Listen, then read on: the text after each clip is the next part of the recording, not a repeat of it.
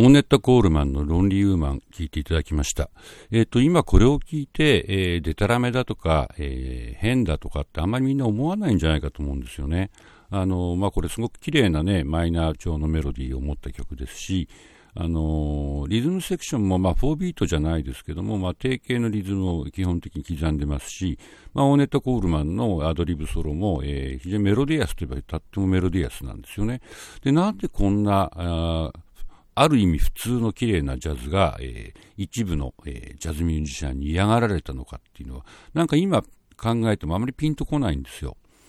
で、どうも、えー、推測するに、あのジャズミュージシャンって、まあ、クラシックのミュージシャンもそうですけども、ね、非常によく訓練するということが大事だっていうふうにみんな思ってるわけですよね。えーでまあ、訓練することによって正確なピッチ、正確なリズムで、えー、間違えずに、えー、速いフレーズを弾き切る。それから、あと、まあ、人から与えられたものを、えー、ちゃんと弾くんだっていう考え方を、えーまあ、する人がやっぱ多い、今でも圧倒的に多いわけです。えー、それに対してオネト・コールマンって、とにかく自分の感覚みたいのが一番で、えーまあ、自分がこういう風に吹きたかったらこういう風に吹くんだと。で、まあ、人から与えられた曲っていうのはほとんど彼はやらないわけですし、まあ、スタンダードも、えー、まあ、1、2曲しか本当やってないんですね。あとはもう全部自作の曲で、えーまあ、自分の感覚にぴったり合ったような吹き方をして、バンドにもそれを求めます。えー、つまり自分が変えたいところがあったらバンドも一緒になって変えてくれみたいな。で、それをあの、察してくれみたいな、空気読めみたいな、自分は読まないからっていうね、まあそういう人なんですけど、そういう考え方が、その、まあ訓練されたプロフェッショナルのミュージシャンにとってはすごく嫌だったっていうことがあるんじゃないかなって気がします。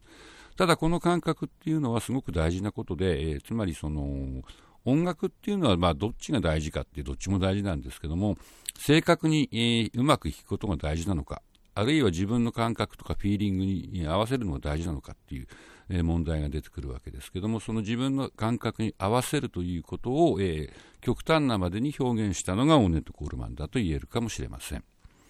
さて、えー、で、まあ、50年代のおしまいぐらいにこうやってモーダルジャズ、えー、スリートニック、それからフリージャズがバーッと出てきたわけですけども、まあ、この後の60年代のジャズっていうのは、まあ、基本的にはこの、これらの要素が、えー、くっついたり離れたりしつつ、えー、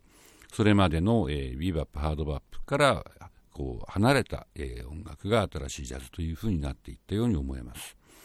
で、えー、今になって見てみると、えー、60年代にこの3つの要素を一番うまく取り入れて新しいジャズを作ったのが、えー、マイルス・デイビスと、えーま、彼の60年代のバンドの人たちじゃないかなっていうふうに思ってます。えーまあ、マイルス・デイビス、ウェイン・ショーター、ハービー・ハンコック、ロン・カーター、トニー・ウィリアムスなんですけどね。で、まあ、彼らはそのま、基本は、えー、モダンジャズの、えーまあ、ハードバップにつながるようなことなんですけども、でもモードの、えー、要素はすごく強いですし、あとその Blue in Green 的なカラーリング的な美しい和音っていうのをハービー・ハンコックはものすごくたくさん使いました。それからあとリズム的な実験っていうのも非常にいっぱいやってますし、で時にはフリージャズのような、えー、ちょっとこう、アブストラクトっていうかね、その理論とはあの相入れないようなことを一部やって、えー、刺激を与えるみたいなこともうまくやりました。でそういうのを統合して、えー、一つの形にしたのが、えー、60年代のそうですね64年から67年ぐらいまでのマイルス・デイビスのバンドだったように僕には思思います。でまあ67、8年ぐらいになると今度は、えー、新しい楽器ですねエレクトリック・インストゥルメントを、えー、